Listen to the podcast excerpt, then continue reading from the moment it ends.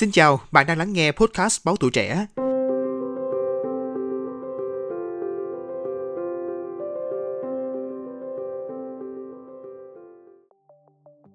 Tới tháng 6 năm 2022, mỗi ngày vẫn có khoảng 1,96 tỷ người dùng truy cập Facebook.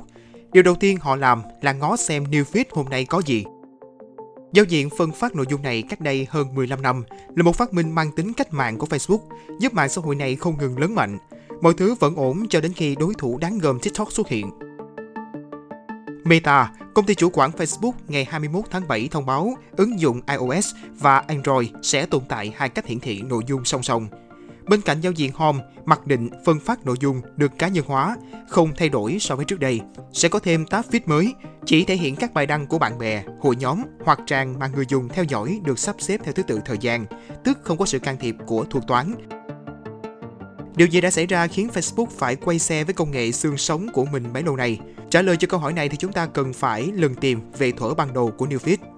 Đó là một ngày đầu tháng 9 năm 2006, khi toàn bộ 10 triệu người dùng Facebook thời điểm đó đăng nhập vào nền tảng ưa thích của họ và lần đầu tiên trải nghiệm Newfeed.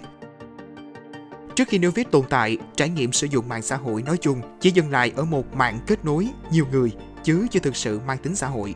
Nghĩa là để xem được bài đăng của ai, người dùng phải vào thẳng trang cá nhân của người đó, chứ chưa có nơi để tổng hợp mọi thứ.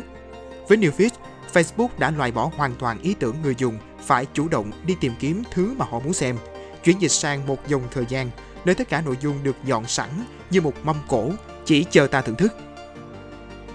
Mặc kệ những lời phàn nàn thời điểm đó, thống kê của Facebook cho thấy Newsfeed nhanh chóng phát huy hiệu quả khi dòng chảy nội dung vô tận khiến người dùng ngày càng dành nhiều thời gian hơn trên Facebook trong suốt nhiều năm sau đó. Thành công rực rỡ này còn thay đổi hoàn toàn định nghĩa về mạng xã hội và gần như mọi dịch vụ tương tự khác từ Twitter, Instagram cho đến Pinterest, sau đó cũng đều học theo và áp dụng định dạng này một cách thành công. Giờ đây khi hơn 1 phần 3 dân số thế giới đang sử dụng Facebook, Newsfeed đã trở thành một nguồn tin không thể thiếu, không chỉ về bạn bè của chúng ta, mà còn về bất cứ điều gì đang diễn ra trên thế giới. Đi kèm với quyền lực này là áp lực ngày càng tăng về cách Facebook đưa ra quyết định thông tin nào được xuất hiện trên Newsfeed, còn thông tin nào thì không. Các cơ quan báo đài, không ít trong số đó đã chứng kiến doanh nghiệp của họ suy thoái khi độc giả chuyển sang theo dõi tin tức trên Facebook, bày tỏ lo ngại rằng mạng xã hội này đang hoạt động như một tòa soạn khổng lồ trên mạng, dù Facebook nhất mực khẳng định họ chỉ là một công ty công nghệ. Có thể là ông chủ Meta đã nhận ra qua sự thành công của TikTok rằng người dùng không hẳn quan tâm liệu thứ mà họ thấy trên mạng xã hội đến từ bạn bè hay những tài khoản mà họ theo dõi, miễn là họ được AI giới thiệu những nội dung thú vị.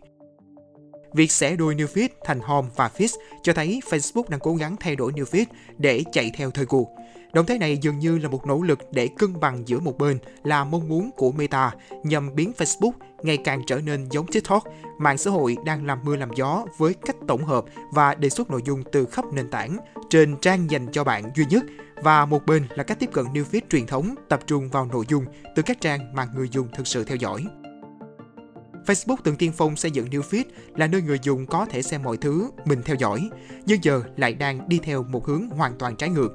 Nói cách khác, thành trì kiên vững đầu tiên và cuối cùng của một mạng xã hội mang tính xã hội rốt cuộc đã lung lay. Không thể trách Facebook, nhưng vẫn có chút gì đó tiếc nuối khi nhớ lại Newsfeed từng có lúc được xem là kẻ dẫn dắt xu thế, một cuộc cách mạng trong trải nghiệm người dùng vào lúc mạng xã hội hãy còn mới mẻ.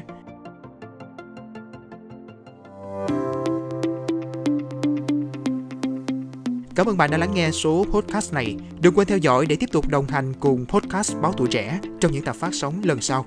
Xin chào tạm biệt và hẹn gặp lại.